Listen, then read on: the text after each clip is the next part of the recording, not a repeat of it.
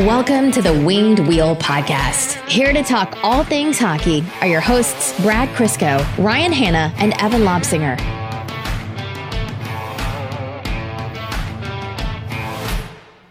Brad, why have you been up for 15 hours? because I have children and they don't care that it's a quarantine. That's Evan, very have- selfish of your children. It is very selfish of your children. Evan, have you been up for 15 hours? Um, I got up at 7:55 today, 5 minutes before I start work. Oh, yeah. and if my math is correct, that means I have not. I'm close. I'm 13. Mel has had a uh, 8.30 interview. Right. Oh. Uh, no, 8.30 uh, meetings every day of this quarantine um, since we started working from home. Like legitimately every day. And every morning, I cannot stop my stupid garbage existence from rolling over as she gets out of bed at 8.27 and saying, have a good commute. that is awful. and I'm sorry about it. I really am sorry about it. Um. Oh, the names today on the podcast are are a little bit more fun. I literally just got yours now, Brad. Welcome to the Winged Wheel Podcast. I'm Brad's barber. I'm Dustin E. Child. I don't get that. Destiny Child. Oh. yeah. I, I, it I was did take me. A I was time. I was doing a hard Dustin. Let's maybe we might need to edit that out. a hard Dustin is definitely a sex thing in like 43 states in I 6 provinces. I didn't Hold on, I'm pulling up Urban that. Dictionary as we speak. Oh, please don't. Uh, famous, famous last words. Uh, last episode, um, last episode we had a uh, a little hitch with the new remote uh, podcasting uh, tools we've been using. So for those who haven't caught on or who maybe haven't tuned in in a little while, we are uh, quarantining in our own respective homes and doing this podcast remotely via webcam uh, and audio. Um, so the uh, the technical hoops that we have to jump through are a little bit more plentiful right now. So bear with us as we work through those. And last episode, uh, Evan's computer had a little uh, a glitch where he lost about seven seconds of recording and it just chopped him out. And so during overtime, people kept saying, why is Evan just talking over you guys? And I went, what? And someone went, oh, I think the audio is out of sync, which has never happened. Usually the video is out of sync from the audio, but never just the audio. And I went and looked eh, or listened, I should say, and it was, it was just like Evan's audio got chopped, but half the people who reported it just thought Evan stopped caring about the conversation and just started talking over us, which says a lot about us as a podcast, I think.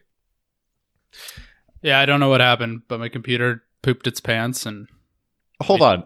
Hold on. You don't know what happened. Evan, tell everyone that before Brad and I berated you, what tabs and windows you had open before we clicked record on this podcast. no, it's incriminating almost. Let's say I'm multitasking times 5 or 6. I he gonna- had a, a a gaming stream up on a website that rhymes with uh, Switch. Um, he had a page of gifts. He had two presentations open. He had recording software because his computer is the one recording the video for this because it was melting mine. Uh, anything else that I missed, Evan? Oh, uh, this this video conference. Yeah. What else? Um I had an entire GIF page open if you didn't say that. Yeah, well, You know, just just a couple memory intensive things. Nothing to be alarmed about. And those are only the things we can say because this is a child friendly podcast. Exactly. The patron exclusive episode gets the full list. Oh, and if you guys haven't listened, uh, two things have dropped on Patreon since our last episode. Brad dropped his uh, preliminary draft rankings or his first full uh, round of uh, draft rankings. So go check out that list. And then we also dropped um, our newest Patreon exclusive episode. Uh, that's not the top five Joe moments. This is an all Q and A episode using questions that we asked uh, or questions that you guys asked like a month or two ago. So that's a little proof of concept. So you guys can tell us whether you want to do more, and then um, you can give us some more questions or fewer. I don't know. I don't care. It's your life. Quarantine. Do what you do. I hope everyone's doing okay. I don't think we say that enough. I hope everyone's doing all right. I'm just This is bored. hard. I'm running out of things to do. What's a hard realization is when you feel uh like exhausted or like no motivation for something and you're like how where do I get off thinking that? like we were sitting in the living room after work and we literally were just like mucking about on the couch. We just turned it to yams and did nothing.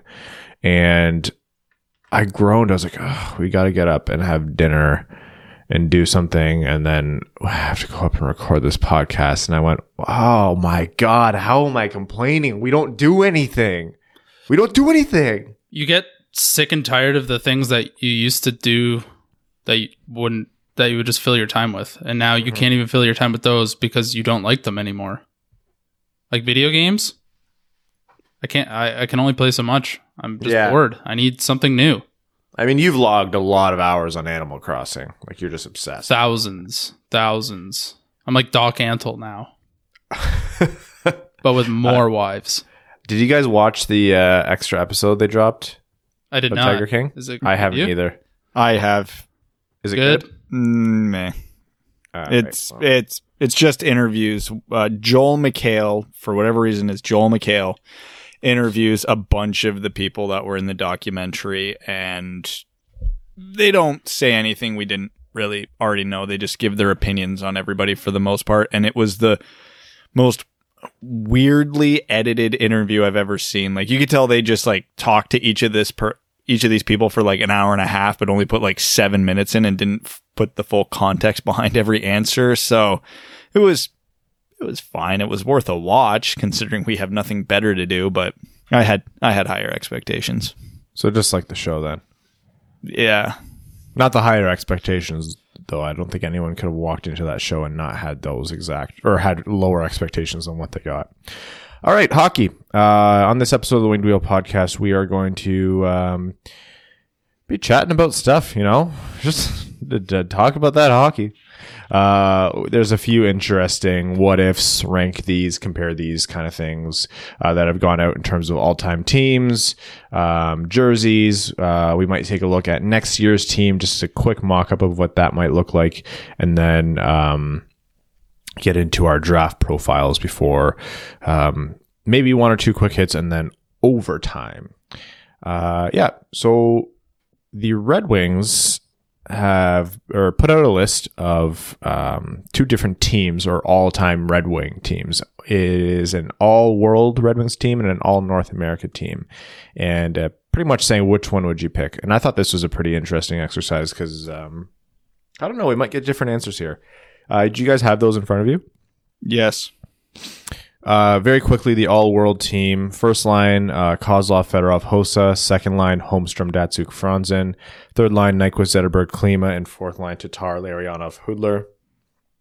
Defensive pairings, Lidstrom, Konstantinov, Kronwall, Fetisov, Ericsson, Jiri Fischer.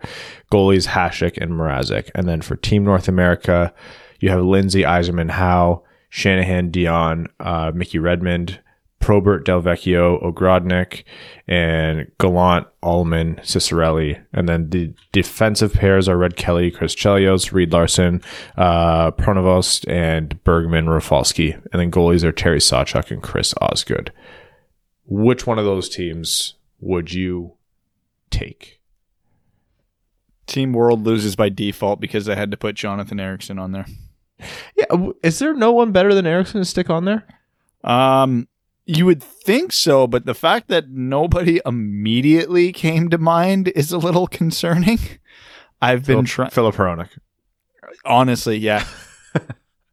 Like it's not unreasonable to say that he'll probably project better thro- over the course of a career. I would think, like, I, I have a gut feeling Hronek's already passed Ericsson's career point total. Do you actually think so? Just look It- at the it's, four- it's probably close. I don't think he actually has because Ericsson's played for like 11 or 12 years. But yeah, it's probably closer than it should be. Just look at those four, the differences in those fourth lines. Like Gerard Gallant, Norm Ullman, and Dino Ciccarelli versus Tatar Larionov, which that's the the odd man out, and Jiri Hudler.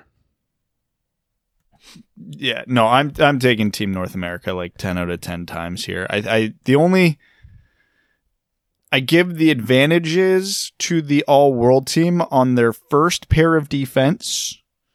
Um probably their second pair of defense and their starting goalie and maybe the third line. Everything else goes to North America. Their first line's better. Their second line's better. Their fourth line's better.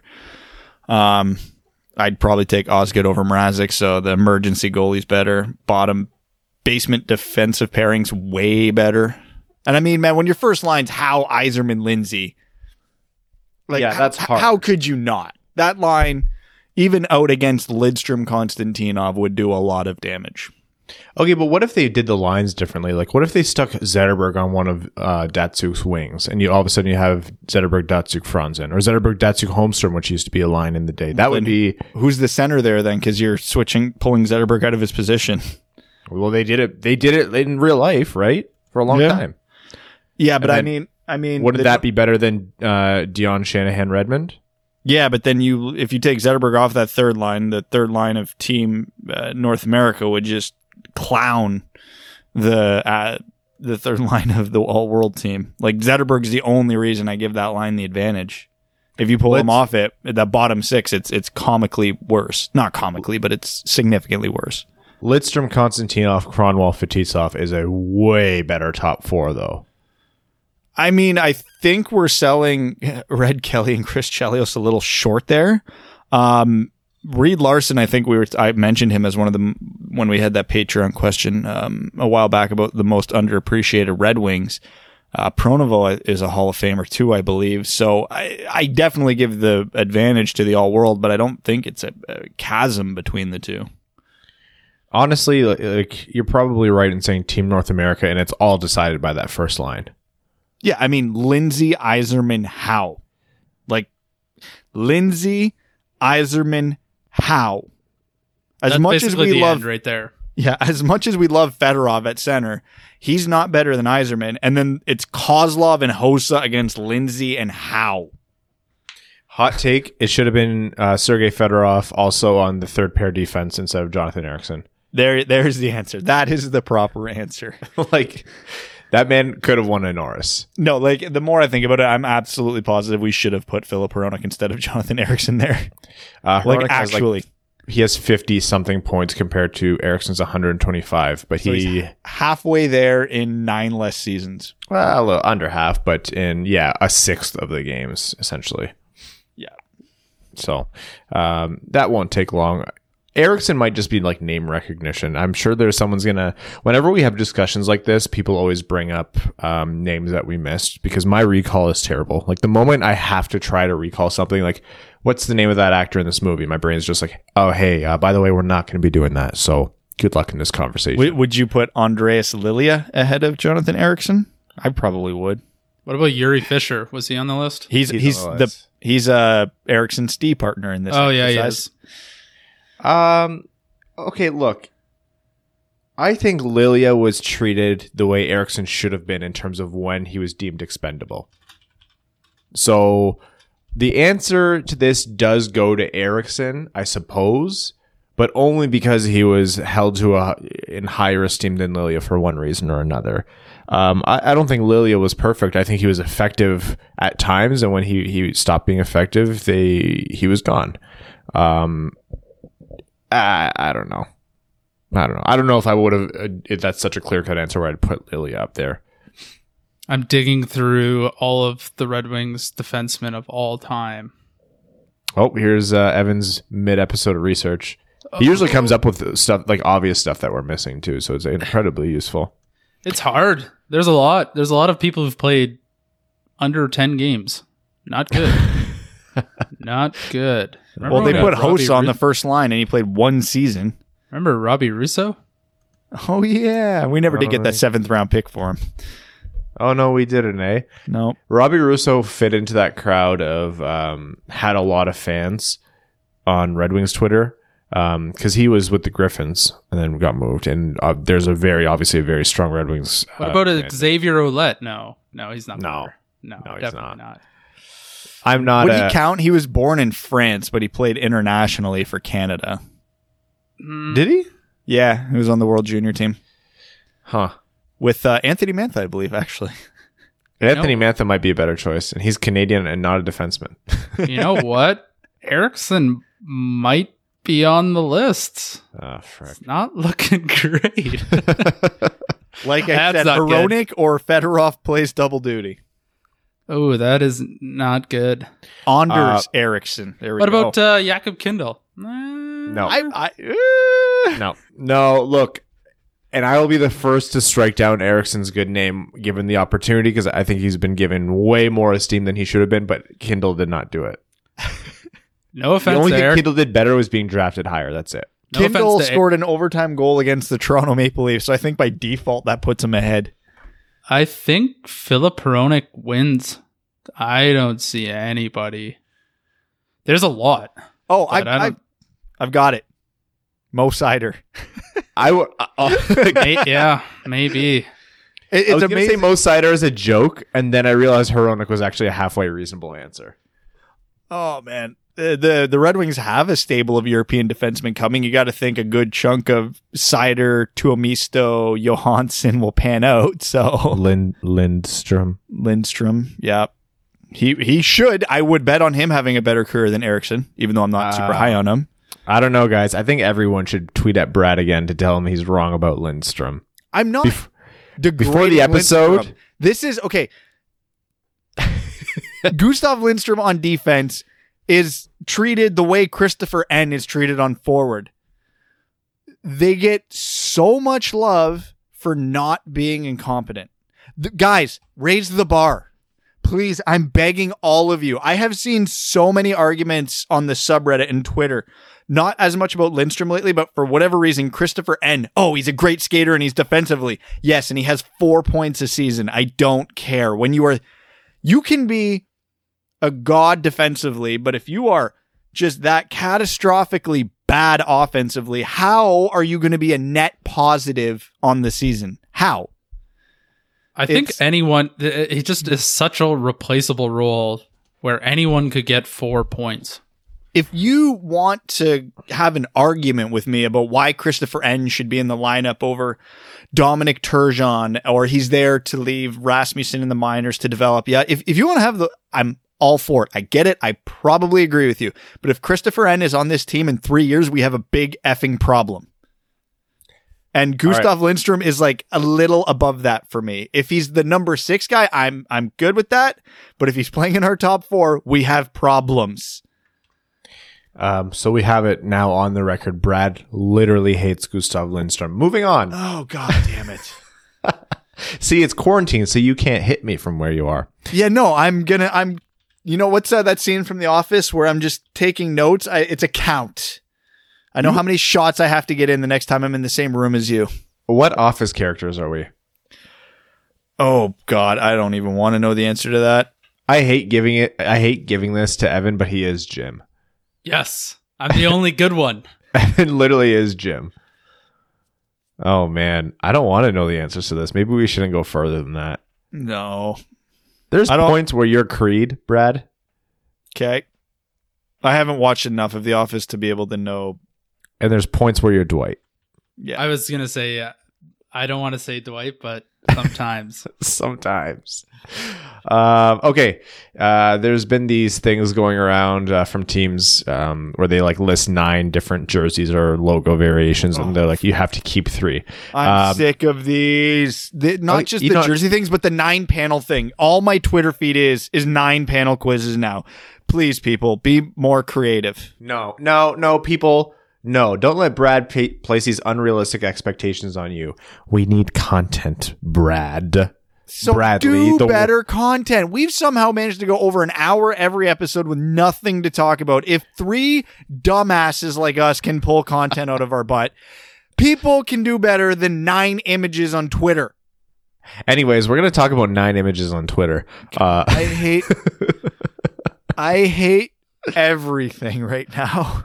Okay, the nine different jerseys put out are the uh, modern D Stadium Series jersey with the white gloves. This is going to be Uh, a high point for content this episode is lis- listening to Ryan describe nine jerseys. Barbara Pole, uh, Toronto Winter Classic or the Big House Winter Classic, the Toronto Centennial Classic, Red Wings home, uh, the like classic Gordie Howe home jersey from Ferris Bueller's Day Off, I believe. Like that, not that's not where the jersey's from, but just as a reference, so you guys know which one I'm talking about. Wrigley Field Winter Classic, black and white All Star Game, and then regular away. Pick three to keep. Current home away Barber Pole. Thanks. Moving on. It's hard to. Which would you prefer? If you had to keep one between the current home and the current away, which would you keep?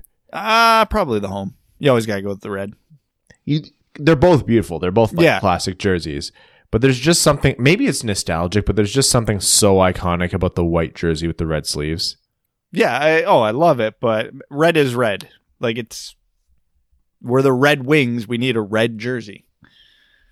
Uh, Winter Classic from the Big House, current home, and uh, current away.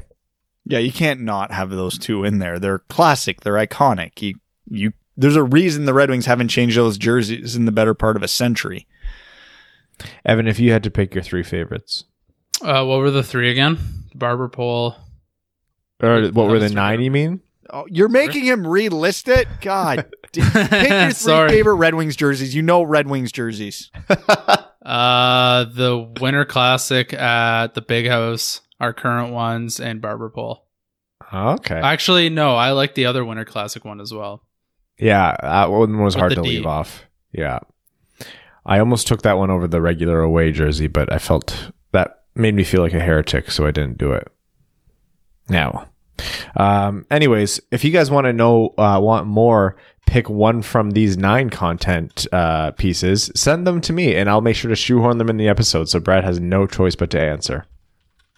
The first couple were fun, and I think I even participated in a few of them on Twitter. And then it's all it was. It's like if you you can only pick three veggies, pick. The, I don't care. I pick none. Piss off. I've been eating my Onion- daughter's Easter candy Onions? since- Oh, there'll be one soon, and I'm sure I'll be tagged in it. You get tagged in all the Dallas Stars content because of that picture of you. one picture around. from like 12 years ago. Yeah. Actually, it's funny though. If you go, I I've made all my shit private now, but it'd get worse if people ever found my childhood pictures because Kitchener used to be the the junior stars growing up. I think my actually I think my Instagram profile picture I put a minor hockey picture of myself in the Stars uniform. That's the old Kitchener right. Stars. Again, everyone, I do have access to Brad's social media, so for a high, high price, I can send those pictures over to you. Buddy, I am begging for an excuse to delete all of it. Please give it to me. Uh, okay, let's get over to draft content. Uh, the topic of today's uh, NHL draft prospect profile is none other than Noel or Noel. I can't. I don't know which one it actually is. Gunler. Uh, Gunler, if you want to be specific, but that sounds weird, so I'm going to call him Gunler.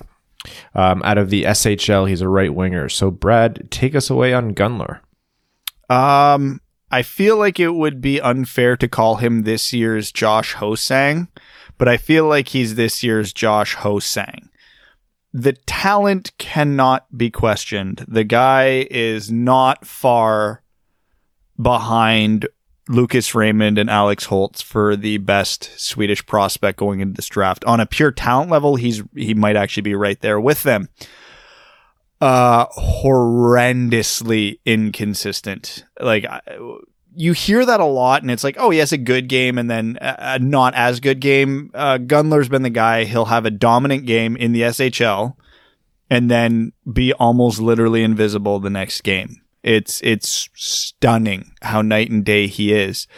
Um f- when he's on he doesn't have uh, many weaknesses in his game. He's a he's a good skater, a fantastic shot, good playmaker, excellent hands. Uh, when he's on, he's actually uh, a good defensive player as well. Um, the the problem is that seems to be fifty to seventy five percent of the time. Um, the biggest red flag for me with Gunler um, isn't just the inconsistency; it's that he was left off of every major Swedish international team this year. So uh, these are the people who would know him better than anybody else, and they're not putting him. Uh, he didn't make the U18s last year. He wasn't on the World Junior team. Um, it's it's concerning. Like, why would a guy with that talent not be on those teams? Um, So again, I always look at upside, but these are a lot of red flags. And I, I, don't know if he's got attitude issues, and I hate speculating on that stuff. But the way people talk about him, he appears to be this year's Josh Ho-Sang. Yeah, the the point you made about him not being featured in major international tournaments is again agreeably disappointing. Um, how telling it is, I think it, it's tough because you he's playing on a good SHL team, right? So how much he's exposed makes uh, makes a little bit of a harder sell for him. But in general, um, in Europe, that's not always held against players for the kind of tournaments he didn't get picked for. So there is something to be said, like like you mentioned, um, about the eyes that would know him best as a Swedish prospect, not selecting him for those those competitions. So from a prospect analysis standpoint, and from um, like you know making an argument for himself as a high end draft pick standpoint, that was a it wasn't very um, it didn't paint him in a great picture. That said, it is important to note, like, he's a supreme shooting talent. He's one of the best shooting talents in this draft. Um, I think probably a top, like, top five shooting talent. And I think that's because there's a ton of good goal scorers coming in the first round here. Um, the consistency thing, there's a certain allowance in my head where I'm okay with the player not being consistent because development is development, right? Like a player is not perfect, a perfect version of themselves the whole way through their growth as a hockey player. So, um, part of that is being able to put out the best product on the ice every single game, game in and game out. And that doesn't come naturally for everyone. Um, or, you know, that doesn't come right away. So, I'm usually pretty forgiving on that, but still, for him, it was enough. It's enough where it, it does also draw concern. Um, and and to juxtapose this all um, of him being left off the Swedish teams, uh, like you said, playing on a very good Luleå team in the SHL, his usage and role went up throughout the year. So he clearly earned his coach's trust on um, that team, despite the inconsistencies. So that would be a tick in the positive box. Yeah, for sure. Um, he, has got good skill and, like I said, a good shooting talent. Um, I don't think there's a lot to be said for um, his skating. I, I, don't think it's particularly great. Um, he's not like you're not. He's a winger. He's a he's a scoring winger with like you know offensive talent. So you're never going to expect him to be a good defensive player. But he's he, he works best on one end of the ice, and that's the end of that. So he seems to be like a uh, I'm drafting middle of the first round and I need to swing for the fences on a guy who could end up being a top 10 talent in this draft kind of pick. So he's got skill. Um, it doesn't scream at you that it's like elite high end skill or, or he's going to for sure pan out. Like Ho-Sang is a great, like I was surprised when you said that, but it makes a lot of sense. He's a, he's a big risk in my mind in terms of what you're at, what you'd be asking of him drafting him anywhere like 15 or above. The old- basically he's a project. Like he's going to take three, four years. And there's not a lot of teams who want to wait that long in the first round. You know, there are a lot of there are teams that have that luxury of waiting, but when you draft in the first round, your idea is to have that player in the NHL within one, two, three seasons at the absolute longest.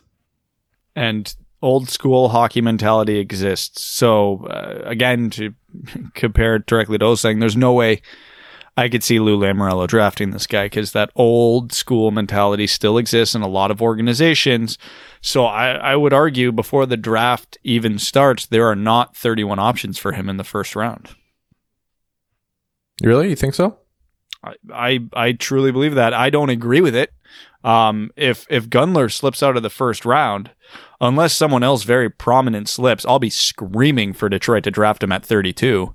Yeah. Um, but yeah, I mm, it's I know it's going to happen. It always happens. These whether these character issues are founded or not, teams believe them, they buy into them, and given that there probably won't be a combine this year, there might not be interviews.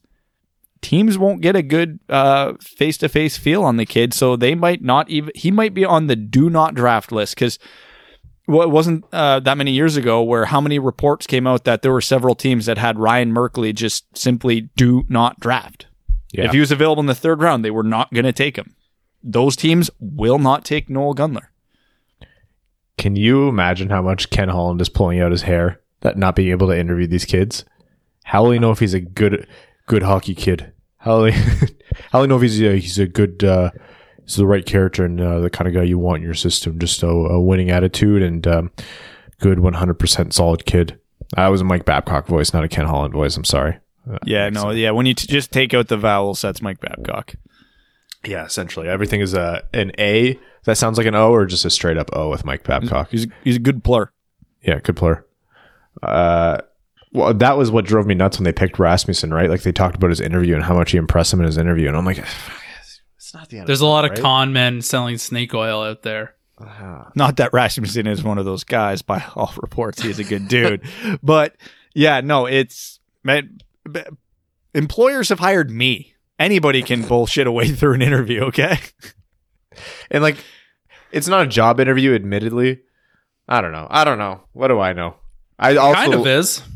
It- It, actually it, it, it actually very much is. it literally is. I don't know why I said It's that. that it's more of like rude. a job conversation because the play the players have, I guess, little choice on if they go there or not. Um, but they can base that conversation on the "Yay, I'm happy to be here." Or, oh God, here we go. who was it? Uh, was it Kirby Dach that said Yzerman asked him if he smoked weed? Yeah, I think so. Yeah. It was Kirby Dach and Alex Turcotte, and they were smoking that shit up every day. I just love the idea of Steve Yzerman, like, because we all know Steve Yzerman, right? Like, we watched him as a Red Wing for 20 years. So, like, him playing it very close to the chest as a GM, that's GM Steve Yzerman. That's not G- Steve Yzerman, the person. So, you know, like, behind closed doors, he just walks in, he smoked that kush. You got that Smoking good that on dope? you right now? You're rolling a blunt. What's that smell? Let me smell your breath. You- I don't think you smell weed on people's breath. Oh, maybe you do. I don't know. You can all. I don't know if it's off their breath, but you can always smell it on them. Uh, Brad, this is wholesome content here. Not all of us do that, okay? I don't. Evan has a cross in the background. Please. That's true. Actually, No, he does not. I'm. lo- I was looking for. it. I'm like, I'd believe it. uh, what would be the most like if you're a GM in a, in a draft interview room? Like, what do you actually care to ask? I would love to be a fly on the wall for one of those. Teams, the New Jersey Devils actually employ a psychologist to build out their questions and be part of the interview. They don't care what the answer is; they care the player, the player's approach to the answer. I've don't ask why. I've actually read several articles and listened to several interviews about the subject. Why? Why? Because I'm a broken human being. Um, they they want to keep the kids on their toes. They want honest responses. They want confidence, but they don't want arrogance. It's it's tricky. So they ask the questions to get as best possible to get the player's personality to come out. They don't want scripted answers. If someone comes in and gives me perfect answers out of a 100 out of a 100 questions I ask, I know they stole the test. Right? Like you got to keep them on your toes. It's like it gets mocked all the time, but that one question Spencer Knight got asked is the exact type of question every team asks. What do you what do you prefer more, stopping pucks or preventing goals? And then you have to explain your reasoning why. They don't care what your answer is. It's the same thing either way, but they want to see how you get to that answer. Yeah, I guess that makes sense. It's just funny. Like you grow up playing hockey, and the best hockey players you know are, are still just as liable to be complete, total fucking meatheads. Just like you know, fifty three average in any science or math courses, but just gets by because they're an amazing hockey player. And it doesn't like a stupid person in, in, in like everyday life does not make for a stupid hockey player. Like one of the smartest defensive partners I've ever had in my life was just like oh man, he could not make his way through a group project. Good dude. Like tried his hardest, but just couldn't do it in school. But like such a smart defenseman. It's like when you hear Drew Doughty talk, and like when Drew Doughty was in his prime, like you wanted like an incredibly smart defenseman. But then you hear him talk, you're like, oh, buddy, yeah, that's. Uh, I'm glad you're really good at hockey. You know. Just oh, good for you.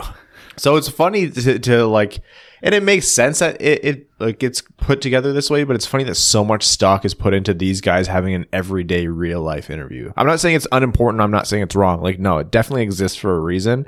It's just such a weird like juxtaposition because you compare that to job interviews and it's like a whole different world. like I mean, it's all part of getting every piece of information you can get. So if if we were the Detroit Red Wings picking fourth overall, and let's say the top three went uh, Lafreniere, Byfield, Rossi. So we've been flip flopping on Raymond and Stützle all year. Well, what if one of those two guys was an absolute meathead in the interview and the other one was a very well spoken, well reasoned young kid? I mean, ties going to the better interview. You're going to take the guy, oh, this guy seems like he has a better head on his shoulders, so he'll probably adapt better. He'll probably learn more. He'll probably fit in better. So, not that that would be what makes you pick that player, but it sure as hell would be an effective tiebreaker. To me, what it shows in a one on one on however many people are in the room, it shows how those people, how the players handle stressful situations like this. Um, it kind of can uh, show illustrate their their values and who they are as people, um, which people might not hold stock in, but it it it doesn't does matter when you surround this person in high pressure, high financial situations um, with other people in the same boat. So, someone who interviews poorly m- may still be a great hockey player, but you'd probably feel more comfortable with the person you connect with in that interview and who gives better answers. And and never forget that it can always go the other way too, because one of the most well put together, thoughtful, intelligent prospects I ever talked to when I was working the NHLPA showcase back in the day was Erik Gudbranson. And we know how his career panned out. And if you've ever heard uh, Bill Belichick's story about his uh, pro day interview with Rob Gronkowski, it's something to behold. They walked into the office and Gronk was sleeping on the floor. Well, if you thought Gronkowski was going to split the atom, you were probably an idiot. Which Red Wing had the worst interview? Is it Bert? Uh, yeah. like it depends on worst. If you're talking who had the most like bro interview, yeah, it was it would have absolutely been Bert. I I don't know. It's there's no way to know. I don't. I I'm like no. Of course, there's no way to know. Like you know, guys like Larson and Rasmussen, like they for sure had great interviews, just like classic good old hockey boys. But like who definitely, who definitely went in and just like got drafted based on who they were as a player, and they were just like, well, I was a shit interview, but the guy plays hockey. So Someone in the sixth round. Because the Red Wings absolutely strike me as the organization where an absolutely terrible interview would would prevent them from drafting someone. I, I could absolutely see it. do six round players even get talked to? If they if they were projected in the third, maybe. I actually, I think it would have been like as of the Red Wings' current roster, it must have been like Tyler Bertuzzi probably had the most like bro interview. No, there's no way because he was a reach when they picked him. They if they hated his interview, they weren't. They would have waited till the third or fourth round and still maybe got him. Well, they picked him because uh, Chris Draper, who wasn't the director of scouting at the time, was all like was all over him and said like we need to take this guy. That was a Chris Draper pick. Yeah, still he would have been in there for the interview though, right? The the interview I'm most fascinated about, obviously it didn't prevent them from picking him, is Zadina's. Because Zadina's a, a very well put together, well spoken kid, but he's confident, borderline cocky, and generally that's not a trait the Red Wings seem to have in their organization at any point. But they they obviously liked him enough to still pick him because his talent level is so ridiculous, and I I like that attitude. Like if I'm a GM in a room, that that's a, a tick in the positive box for me. But the Red Wings always strike me as the organization that isn't, uh, at least under the Holland regime, is because it sounds bad to say because I like the guys individually, but the Red Wings, personality wise, might have the most boring locker room in the NHL, right? Uh oh. So I don't, I don't think that's a coincidence. Another shot at Gustav Lindstrom. Lay off him, Brad. Jeez, come on. no, mean- uh, looking through the current Red Wings roster, I was like, wow, we do not like. This is not the the '98 Red Wings. You know, like this is a whole different beast. Yeah, no, there's there's no Fedorov personalities in there. There's no Shanahan's in there. There's, I mean, some guys do. Like it, it looked like, uh, who was it? Mantha, Larkin, Bertuzzi, Athanasiou had a had a little bro crew going. I think Bowey worked his way into that group. Uh, the two Czech Phillips could be pretty fun long term. They seem to be uh, pretty outgoing guys. But yeah, it's mm, Seider save us. I, I as much as I think as much as I get on Bowey for not playing or for his defensive play, I think he would be like one of the top picks for who would you want to go hang out with. Um, there was I was watching an interview uh, where the players interviewed each other. I think it was Bertuzzi and Fabbri. Um, and when Bertuzzi asked uh, Fabbri who he the two players he'd be stuck on a stranded island with, who he'd pick, and he picked Bertuzzi and Bowey. So Yeah, know. Bowey seems he seems like a good dude. yeah, Um, all right, I'm going to move us along here to a couple topics that we've been talking about continuously, but um, it's a mix of we can't get away from it and just kind of continuing the conversation. Um, more and more conversations have been had, obviously, about when, if or when um, sports can come back, and uh, a little bit more credence is being given to this whole um, isolate the players, play in an empty arena idea. Um, and we've talked before about you know skepticism on on why that wouldn't work in our minds or why it would be at risk for not working and then obviously the benefits which would be we'd have hockey back. Um, but essentially the messaging right now from Bettman is is pretty conservative. He's not leaning too far one way or another. He's saying um, I can see us like if we're going to come back it's going to be mid to end of summer, which we can do, but that's all he's saying. And he's like, that's my guess. And we're not going to do it until public health professionals say that's okay. So like, that makes sense. But at the same time, like, I'm just more and more getting the read that like, they're like you're talking about isolating players in like one or two hotels and playing in like one or two arenas and like that's a conversation that's happening that is the straws being grasped at. Like that is last resort ideas, and that's what's on the table right now. that's not last resort though, because the the problem with situations like this is because that's the most outlandish idea.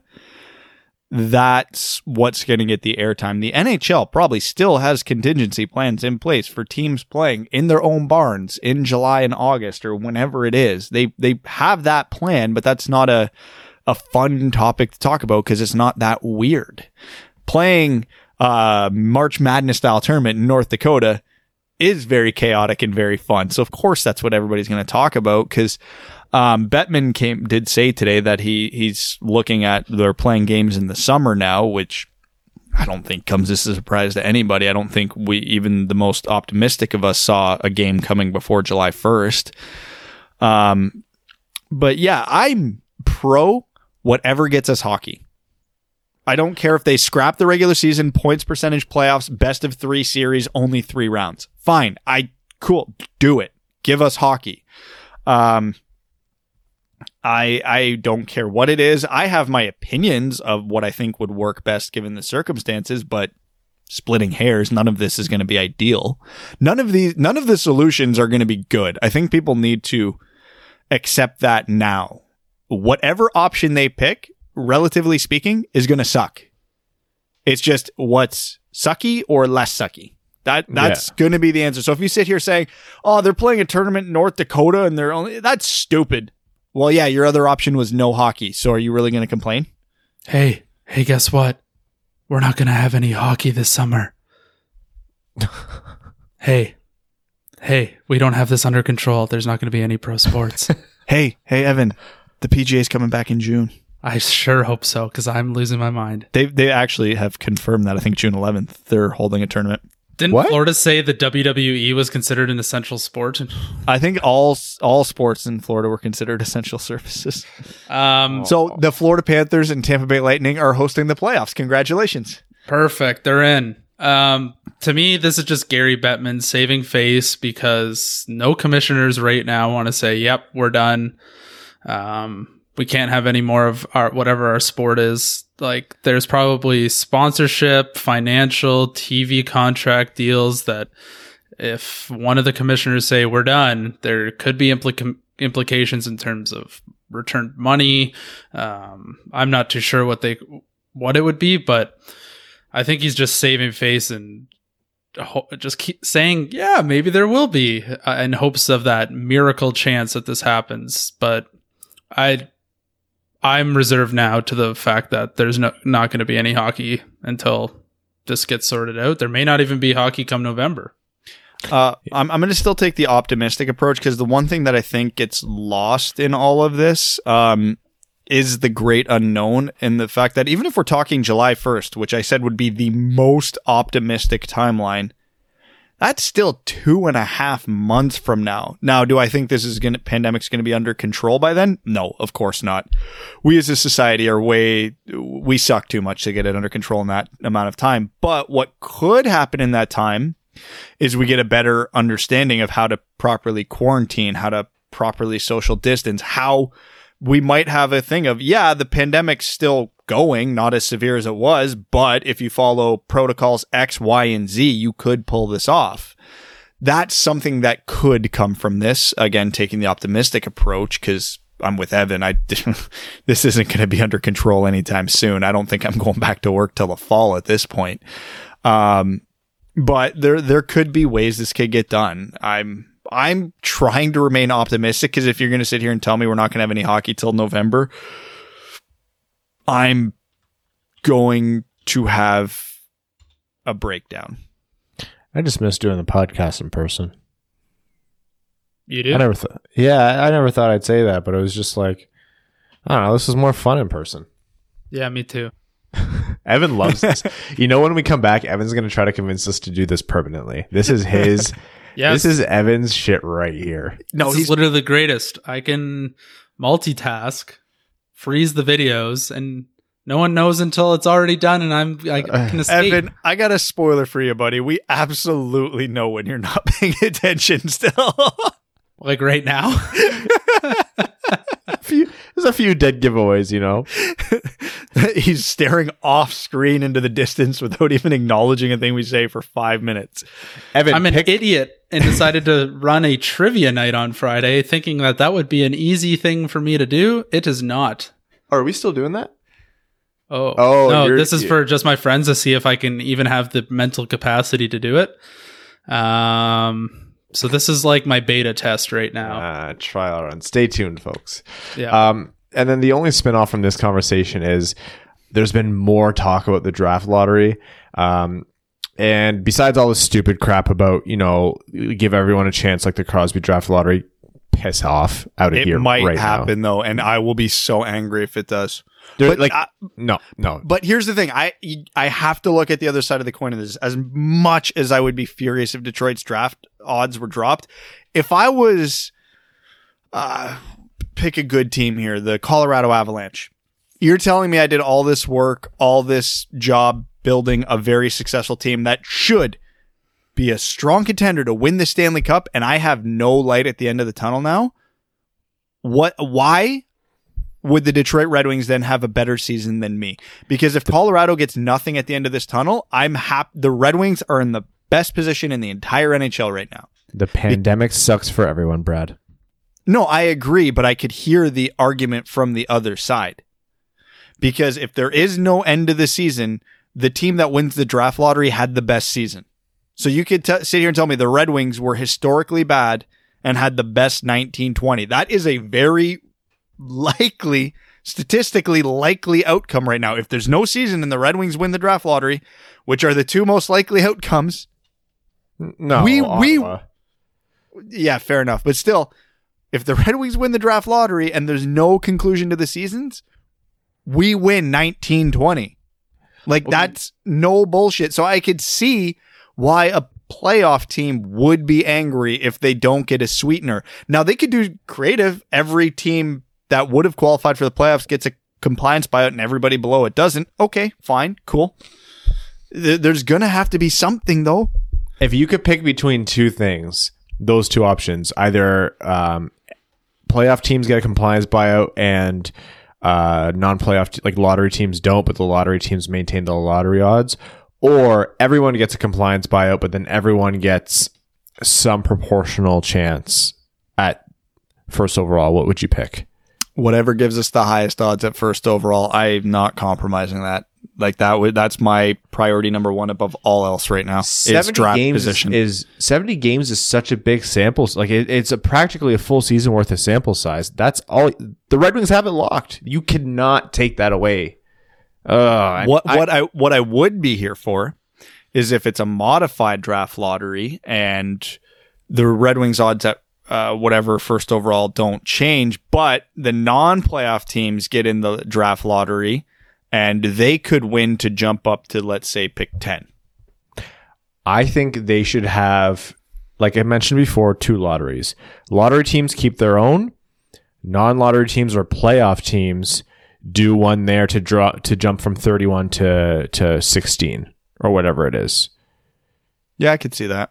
Like do it split. You still have a benefit. You jump up, you know, a whole half a round, and half a round in the first round is an insane amount of value. That's the biggest 15 pick jump that you could possibly have in the entire draft. So that would be a decent reward. I don't know. Like I can't look at this from a non-Red Wings fan perspective because it's there's just no.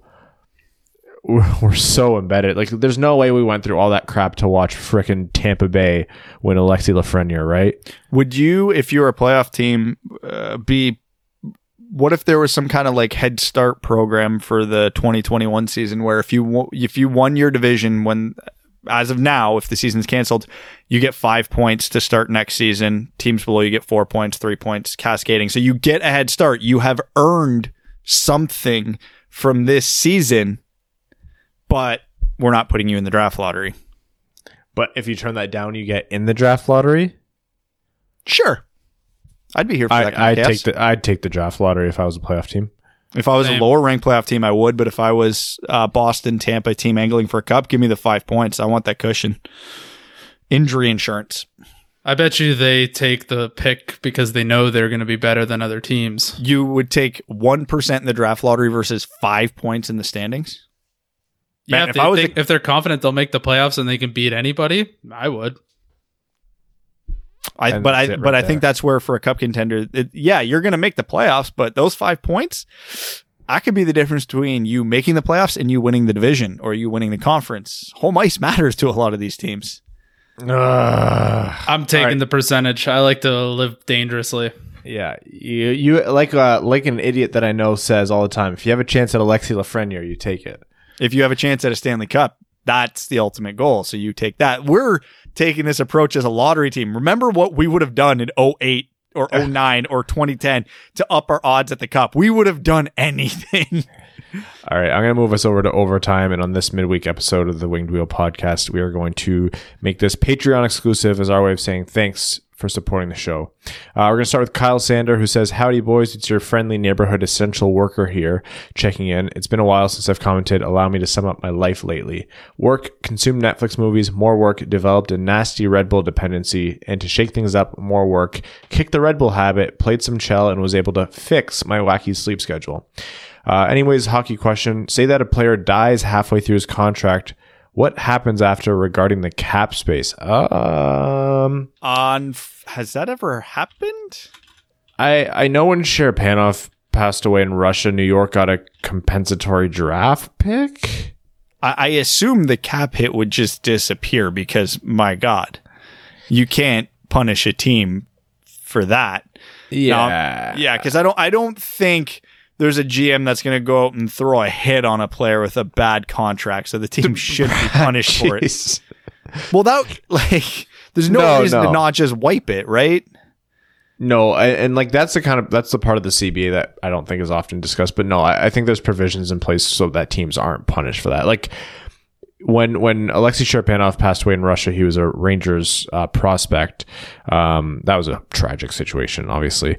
Um, I believe the Rangers did get a compensatory draft pick. So in that same vein, I don't think teams would be held um, to the cap. I'll dig into that a little bit. It says um, across all sports, life insurance will typically kick in and give some or all of the money to the player's estate. Um, this occurred in the NBA when Bobby Phills was killed in a car crash in 2000. His contract was worth 20 million and was fully guaranteed and paid to his family. Uh, salary won't count against the team's salary cap, as in the NBA. Um, bunch of different reasons. Um, I'm trying to read this very quickly, but yeah, it sounds like insurance would pay it out. Uh, time for a less serious question. Favorite hockey themed euphemism, i.e., pulling the goalie as another term for pounding one out. Uh, Slapping the PP, uh, PP whack. Uh, is there trying get to think. pucks in deep. I don't know. I don't use I don't use hockey euphemisms. Clap bombs. Furk moms. Yeah. Yeah, that that's always been my go-to. That's not a Uh, euphemism though, is it? popping bottles. That's just a lifestyle. Effing models. Uh, anywho, I'm out of here. For the love of God, if you're going to wear masks and gloves, please wear them properly. I can't tell you how many times I've seen people reach up with a gloved hand to scratch under the N95 masks or answer their phone holding their gloved hand and then hold it right next to their face. Mini rant over. Adios. Brett S says, "Hey fellas, I have two future type questions for you. When targeting players, uh, when targeting draft picks for a trade, what do you think has more value?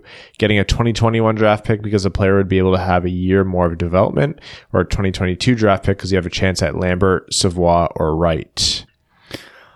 I think it always goes to the better skill set of the draft, but that would be heavily subjective, right? Um, I would rather a 2022 pick because I feel like that's a much stronger draft than 2021, but you also have to factor in where's the pick going to be and what's the state of your franchise, right? So if you're going to have the chance to grab, let's say, 10th overall pick, but you're a team that's in your window or about to be your window, you probably want that guy in your lineup ASAP. So it's probably better to get the 2021 pick because, hey, maybe he's in the lineup by the 2022 23 season. Um, like, uh, again, use call. If, if you're Detroit, it doesn't matter. Give me the 2022 pick. Give me the extra lottery ball at Shane Wright. If I'm Colorado, no, get me a body in my lineup ASAP. Uh, and how do we feel about a player like Mikael Granlund as a free agent? He seems like someone who'd be a great, who'd be great to play with Mantha or Zadina, and is young enough that in a few years could be a serviceable three C or wing. Thanks from Brett. Uh, I'm a big fan of Mikael Granlund. I have a gut feeling he's going to be one of those uh, free agents that gets heavily overpaid this summer. Yep. Nice. Uh, Phil Brown says, Salutations, guys. Thought I would finally support the show with more than just shopping your logo on Brett Hull's chest. Thank you, Phil, and welcome to the Dub Dub family. He says, First, I couldn't help but notice a couple episodes ago that Brad couldn't recall the German word for six. It's sex. You're welcome. Ooh. Uh, my, I'm so disappointed in myself. I didn't remember that. My question is this If we had not lost Konstantinov and Fischer, how many more cups, if any, would we have won? Been listening to the pod since year one. Thanks for providing some light in this dark hellscape of sports world. Thank you, Phil. Uh, less than if we had Gretzky and Bure. Um, I think Konstantinov could have moved the needle on one more cup. Uh, Konstantinov and Fischer. I'm trying to think of the years. The Red Wings, they were good in 99, 2000, 2001, but I don't think they were major threats that year. Any of those years, maybe 99, they could have got another one. Um, oh, He would've- three, oh, three, they probably should have. Yeah, 03 is what your what what comes to mind there. Where Uh, there's vastly underperforming team that Man. range. Oh, five, oh, six, they should have. Uh, I don't know. I don't know how effective Konstantinov still would have been at that point, but Fischer was just coming into his prime, so had, Konstantinov would have been like late 30s by then. So he was drafted the same year as Lidstrom. So, uh, yeah, maybe. Yeah, I'll say I'm still angry. the The Red Wings should have more than one cup in the cap era. They they absolutely should have more than just 08. Um, I don't know what to blame that on. That oh the- 0506, 09, those two at least. It's hard to win a Stanley Cup, man. Oh, I know it is. I know. Uh, David says, uh, Howdy, got a hypothetical question for y'all. If you were in charge of marketing for some minor league hockey team and you needed to create the ultimate theme night that would sell out your rink, what theme would you go with? Hope all is well. I'm going to go get back to trying to work, back to work to try to teach physics to high schoolers without internet. Oh man, David, you are a hero for that. Ultimate theme night. Two dollar beers doesn't matter the theme. I was going to say, I'll make my own theme at that point. Uh, what, I don't know. What would be a fun theme night at a hockey game? Uh, Well, I guess it would be very locale dependent, but Jeff Lowe commented and said Tiger King night, and it's not even a debate. And I think Jeff Lowe is right on that one. I'm I'm here for it. Um, '90s nights are always fun, but a little overdone. Uh, Bring your pets night. yeah, that logistically tough, but could be done. Um, Um, Uh, Only pro- Ric Flair Woo night and no Ric Flair Woo night. I was gonna say some kind of pro wrestling theme could be fun. Yeah. you get a little chaotic. Uh, Alex Ott says, "Hey fellas, hope you're doing well. Short one this time. Which player would be more frustrating to coach? A player with Mantha's shot but Filppula, Filppula's reluctance to shoot, or a player that has Larkin's skill and impact but takes three penalties a game?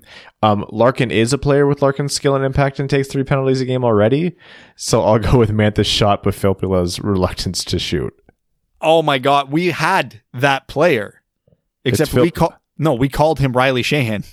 Yeah, Remember Yeah. Riley Sheahan's shot he had a he- great snapshot. when he literally scored a goal and nobody knew it? You remember that one? Yeah." It was oh my god, Sheahan is still to me the biggest I don't get it of any Red Wings prospect. Uh, Mark says, "Hey boys, what are your favorite off-ice training tools? Synthetic ice, green biscuits, hockey stick wraparounds, stick handling balls, anything you might use that I didn't list. Also, thoughts on the added episode of Tiger King. Terry be damned. Um, okay, so off ice, it's, I mean, nobody, I'd say Rapid Shot, but nobody has the kind of money to put that in their house. So if you have access to like a, a public Rapid Shot anywhere, go for that. Uh, Ryan and I are probably both biting the bullet on a Super Deaker soon because I, I absolutely love that.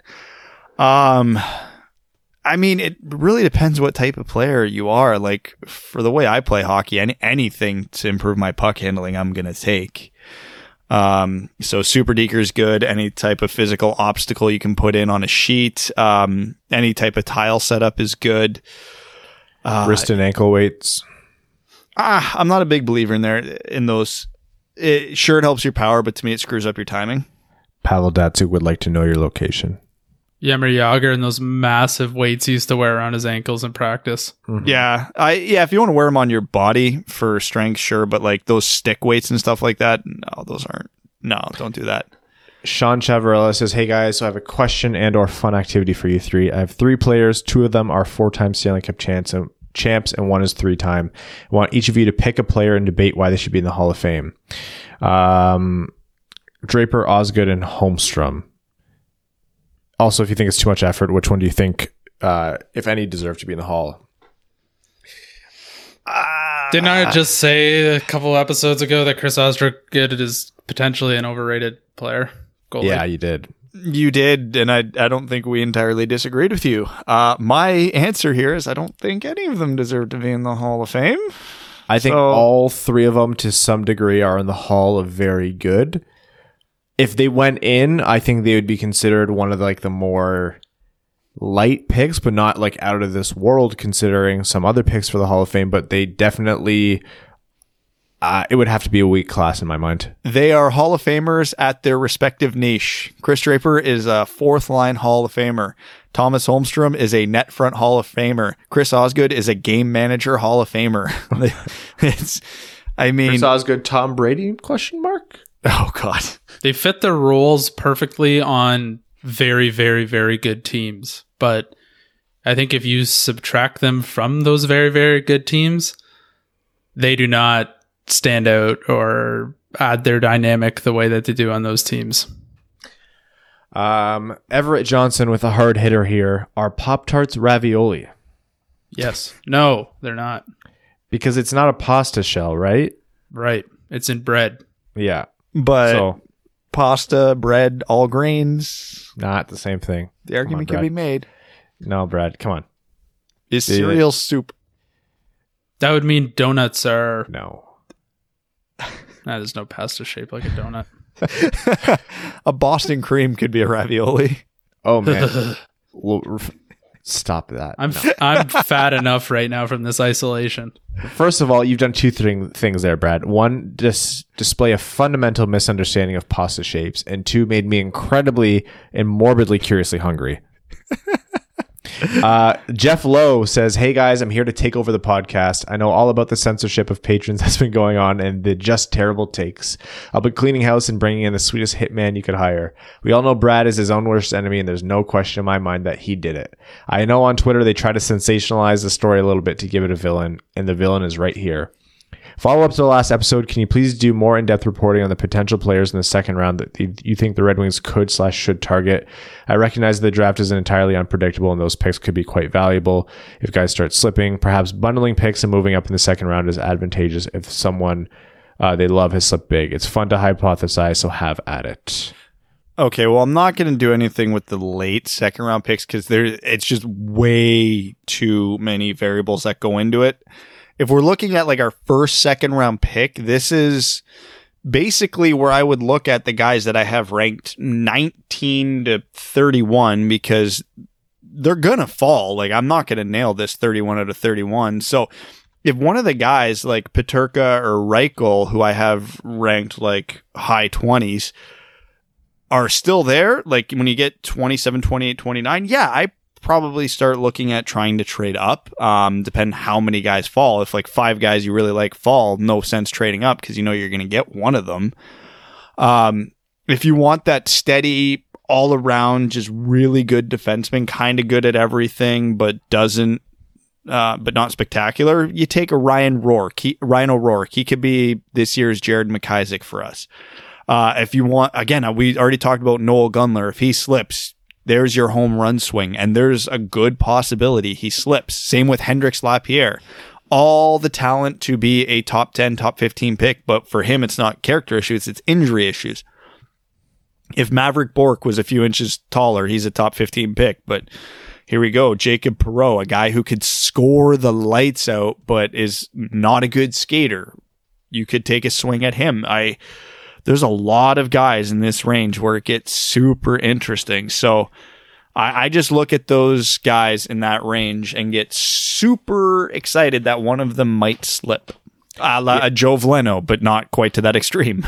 Yeah, if we have a license here to talk about guys who could slip or at least realistic at that like 32 range, um, other than who, who Brad listed and like those are all really, really great candidates for that. Like Reichel and Paterka would be like home runs or Paterka would be fantastic in my mind, especially. Um, Niederbach is someone who we talked about last episode. Like if the Red Wings don't end up with a centerman with their first pick, um, that's, that's a, a potential, high talent center that they can grab uh, in the second round. And he's not always ranked very high in the first round. He's often ranked late first. So that's another one where you can look for him. Um, if you want to get crazy, there's a lot of arguments about Jake Sanderson in the first round.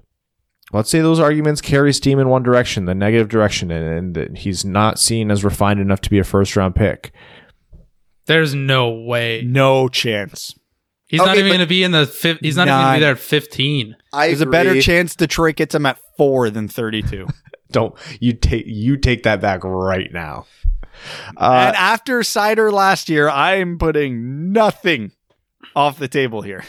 Roni Hirvonen, her, yeah, that's how you say it, right? Sure. Um, another centerman. Again, like, he's small, um, phenomenal hands.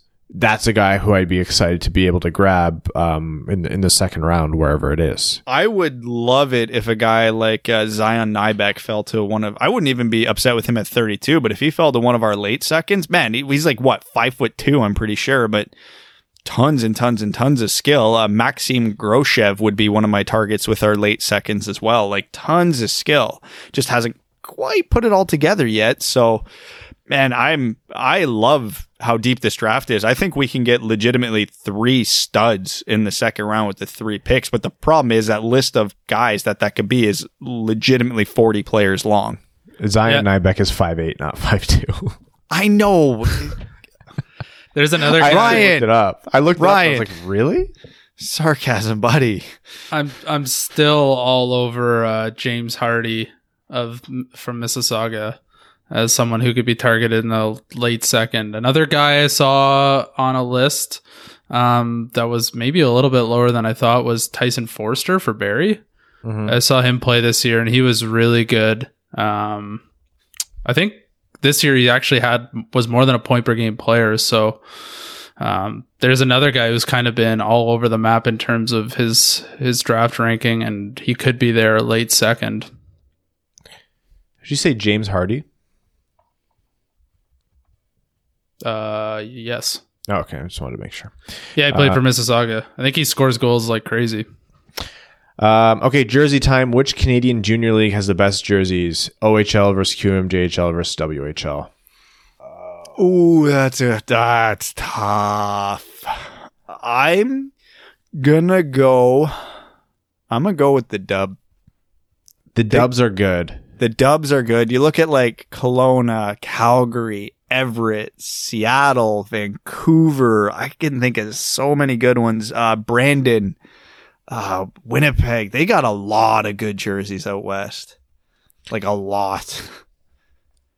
and like good and unique good. There's The cute- there's a there's a lot of good ones in the OHL, but they're not original. Um, like, cause how could you argue against the Kitchener Rangers jerseys? They're just the New York Rangers jerseys, so we automatically love them, but they're not original, right? So The Q is really good for having pretty interesting original jerseys as well. Although I do think the W, the Dub has them beat. yeah, Um, the nanny is excellent. Stay fresh cheese bags. Don Mitchell says, "Hi guys, been a minute. I'm sure you've missed my dumb comments." Uh, oh, mentions the Red Wings um, North America versus World rosters. Uh, what are some of your isolation binges? I'm rewatching Scrubs and starting The Outsider. Stay safe and cheers, John. Don. I haven't watched nearly as much TV as I was hoping to. Um, so I'm still catching up on shows I've been trying to catch up on for a year now. So I'm almost caught, fully caught up on Homeland because the new season's out right now. And I'm starting in finally on the final season of Orphan Black, which I've been meaning to do for about a year and a half now. So those are my two go-tos at the moment. Um, I've been watching old Masters tournaments. So far, I've watched 95 and 96. That's not right. It was 1986, 97, and 2005. Didn't they And still use s- wood golf balls in 1986? Oh, there was actually some really good golf that year. that was the year Jack won. Wasn't every year the year Jack won? Pretty much. Uh, What a year it was. I'm gonna move on because I can't have this conversation anymore. Yakaruta says I had a weird dream where I wound up being with you guys in a recording studio. Before the show, you gave me a bottle of Jägermeister and a bottle of Coke. Am I listening to this podcast too much? Yeah. How'd you get access to our uh, pre-shows? Uh, it's supposed to that we don't record those for a reason. Kwaz says, "What's up, my dudes? Been a bit with all this COVID nineteen shenanigans. Would have thought I would get busier. Not me. Fun fact: They say you can tell the difference between a Navy and an Air Force airfield just by looking at the tire marks on the runway. I'll link one of each here for you guys. Oh, I have not opened this up yet.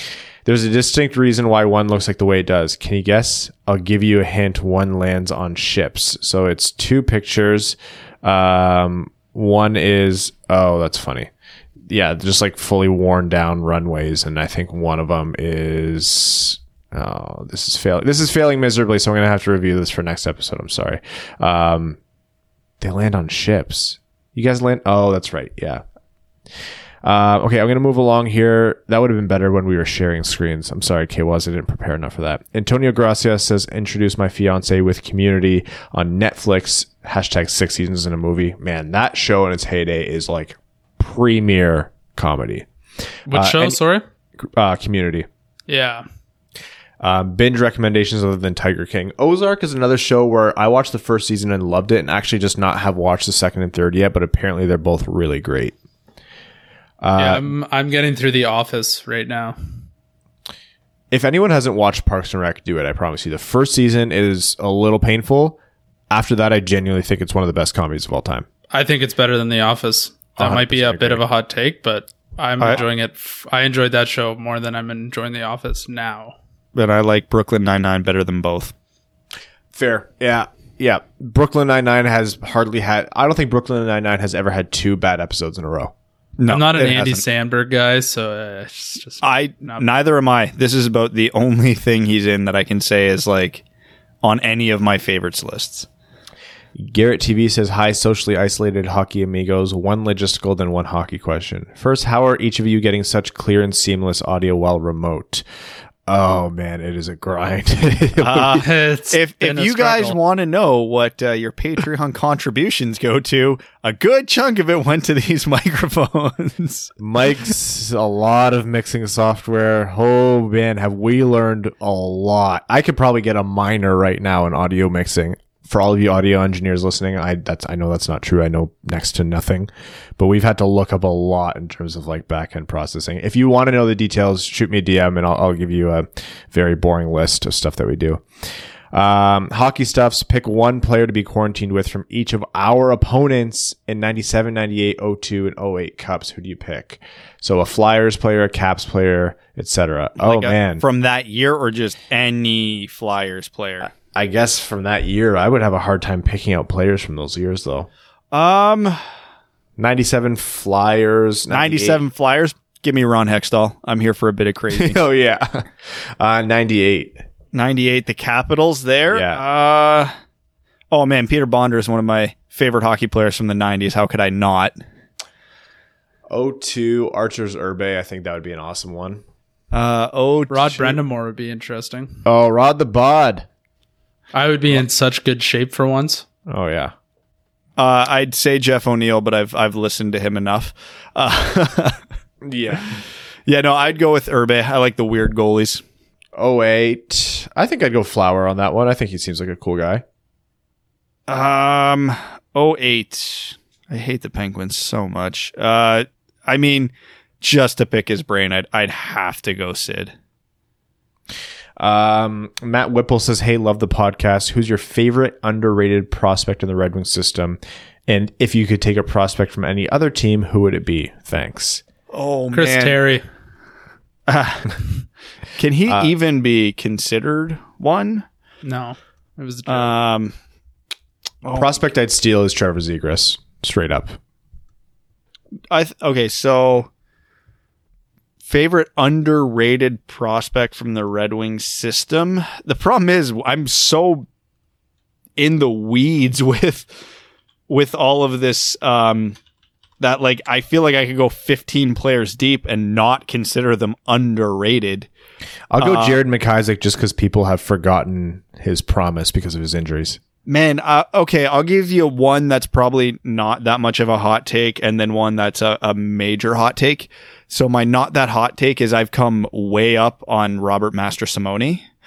Uh, and if we're going off the board, I, I don't know why, but Carter Gylander has really grown on me as a goalie prospect. I long term project, but I I think maybe we actually have something there. He put up ungodly numbers in uh, the AJ this year. So he was on a stacked team, so that gives me pause, which is why I think the rest of the world isn't um, on his hype train yet. But I'll go. I'll go with Mastrosimone and Gylander, and then if I could steal a prospect from another team, oh man, um, yeah, Zegras is hard to go against. Uh, for the sake of being different.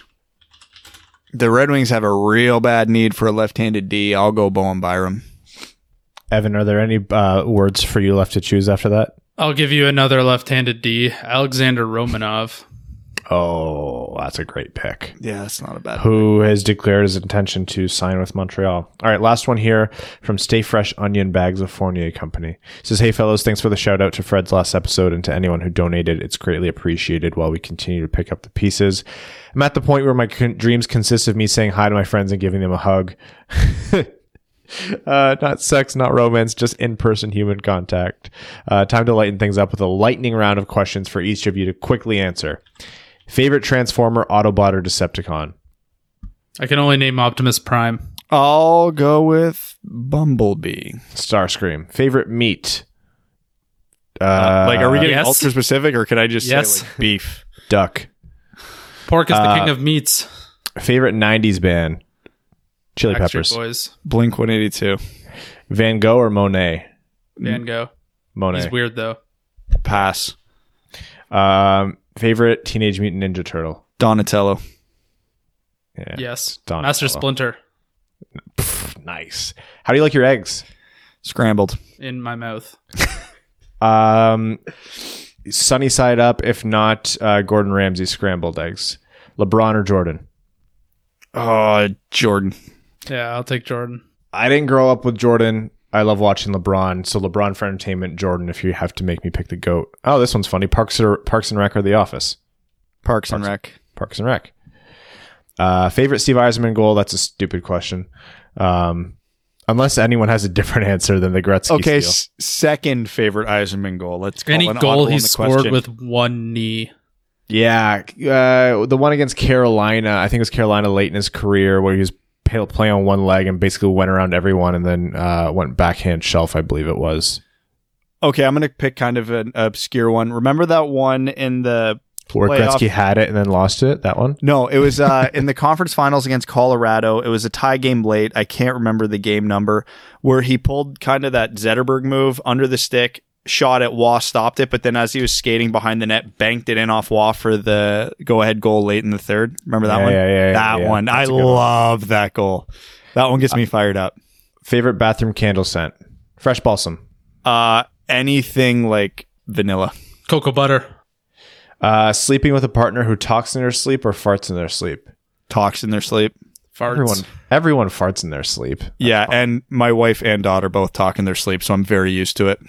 Favorite stand-up comic? Uh, Oh God, I'm gonna have to narrow that one down. if it's not Carlin, it's John Mulaney for me. I've seen um, Bill Burr live. That was really good. I I've do like Ricky Gervais a lot, and I, I do s- still like Louis C.K. a ton. Um, I've seen Jim Jefferies live. Big fan of his. Um, filing taxes or waiting in line at the DMV. We don't really have waiting in line at our equivalent of DMV. It's pretty fast. Are But you filing? kidding me? Come to the one on Victoria Street, man. If I'm in and out of there in an hour, it's a win. So, You know but you I, can pick any one, right? I know, but the drive time balances out. Anyways, um, I I'd still rather wait in line and screw around on my phone than have to deal with that mountain of paperwork. Guaranteed second overall pick this year, or giving Brad Marchand five random slaps. How I Met Your Mother style. That's tough. God, because yeah, I still want the draft lottery odds. Yeah, let's slap Marchand and just roll with the draft lottery odds. You do it just because you know you'll be able to get like you, that. That's a great story. Out. and I, and I'm not. There's not that big a gap between second overall and fourth overall for me, so I'm I'm still happy. Cake or pie? Ah, Pie. it de- it literally depends on the flavor. Give me pie or give me death.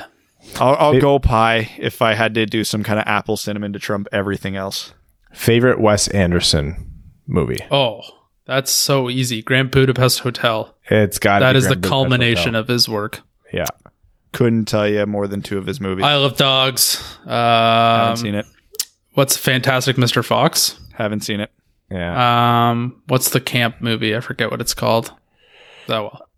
Uh, um, headliner and two opening acts for your perfect dream concert. Oh shit! I don't Nickelback and Avril Lavigne. know. Uh, with Smash Smash Mouth. Yeah, there- that's it right There, there. there we go. the perfect answer. Canoeing or rappelling? Canoeing. Uh, repelling. My vertigo may not enjoy rappelling. You have vertigo. It just has a mind of its own, but somehow when I snowboard, it's all good. Uh, changing history so the Wings beat the Chicago in 2013 or San Jose in 2011. Uh, you go 2011 because they had a better team then, right? I'm going to go 2011 because give me that chance at beating Boston in the finals. Give me that satisfaction. Two extra healthy seasons of Datsyuk, Zetterberg, or Rafalski. Rafalski, I think Rafalski means they have they challenged for another cup. Mm, I think Yeah. due to the timeline, the answer has to be Rafalski. But if we're going just on the player, it's Datsyuk. Yeah. Top three most hated players in the league right now, besides Marchand. So maybe we pick one each. Oh Ooh. man, Can we say I don't really hate anyone right now. Oh, I got a few. I love watching. Like Malkin's one of the best players in the world, but whenever he throws one of his tantrums, I just annoys me to no end. I hate Duncan Keith. yeah, those are good ones. Okay, I'm gonna give two answers because the one I can't, I can't not pick Corey Perry. But do you know who's really starting to drag on me and who I'm getting like a, a, a distaste for, like you are with Malkin? Hmm. Kucherov. He is a dirty, dirty, whiny player. Like he's, I can't argue how good he is, but man, Kucherov's done some shit and he's won nothing. So, yeah, but but Corey Perry is the correct answer here. Open palm slapping Gary Bettman or Eugene Melnyk. Oh, that's Eugene, Melnyk. obviously. I still don't Uh, get over the Bettman hate. Yeah, I, I, don't still can't hate- figure that out. I don't It's a hate meme Bettman. this He's a puppet for the owners. And I, again, I think he does a good job. Um, Gronborg, Lambert, or Gallant. Sorry, say all those names again. Rikard Gronborg, uh, Lambert from the Islanders, or Gallant, who was fired from Vegas. I'm gonna say Gallant because he would be such a good fit. I, Gallant by a hair. Yeah, I I hate the cycle of the NHL recycling the th- same 31 coaches over and over again, but Gallant was the best of them. So, yeah, I'll I'll, I'll take the certainty versus the gamble Favorite cheese. Um, in my Beemster. mouth. I honestly have not met a cheese I don't like. Blue cheese and honey is one of my favorite snacks. Blue cheese and honey on like a cracker or like a plain baguette is one of my favorite snacks. All right. We are going to every episode. I'm like, oh, this will be a short one, hour 25. Uh, we're going to wrap up this episode of the Winged Wheel podcast. Uh, guys, stay tuned. We have some pretty exciting things coming down the pipeline. Um, pay attention on Twitter and to all of our patrons. Thank you so much for supporting us um, and keeping this podcast going uh, through the weirdest time any of us have been through in our lives. We'd like to thank all of our patrons, our name level sponsors, Terry, Arjun Shanker, Brad Smith, Andrew Bohan, Scott Martin, Kayla Thompson, Jacob Turner, Matt McKay, Brandon M, Matthew M. Rice, Luke Johnson, Ryan Lewis, Langabir, Clayton Van Dyken, Kaylin Wood, Hassam Al Qassem, Charlie Elkins, Hannah Lee, Sean Levine, Alex Ott, Ashley Van Conant, Chris Frank, Connor Leightonen, Danny Jr., Matthew Keeler, Craig Kibble, Simon Anderson, Antonio Gracias, John Evans, Kay Waz, and Stan Olson. Thank you all. We love you, and we will talk to you soon. Thanks for tuning in to the Winged Wheel Podcast. Be sure to check out wingedwheelpodcast.com, where you can subscribe to the show on iTunes, Spotify, or wherever you get your podcasts. You'll also find links to other ways to support the show, such as Patreon, official podcast apparel, and more. And don't forget to follow the show on Twitter at Winged Wheel Pod. And of course, the hosts at Brad Crisco, at Ryan Hanna WWP, and at Hockey Town Evan.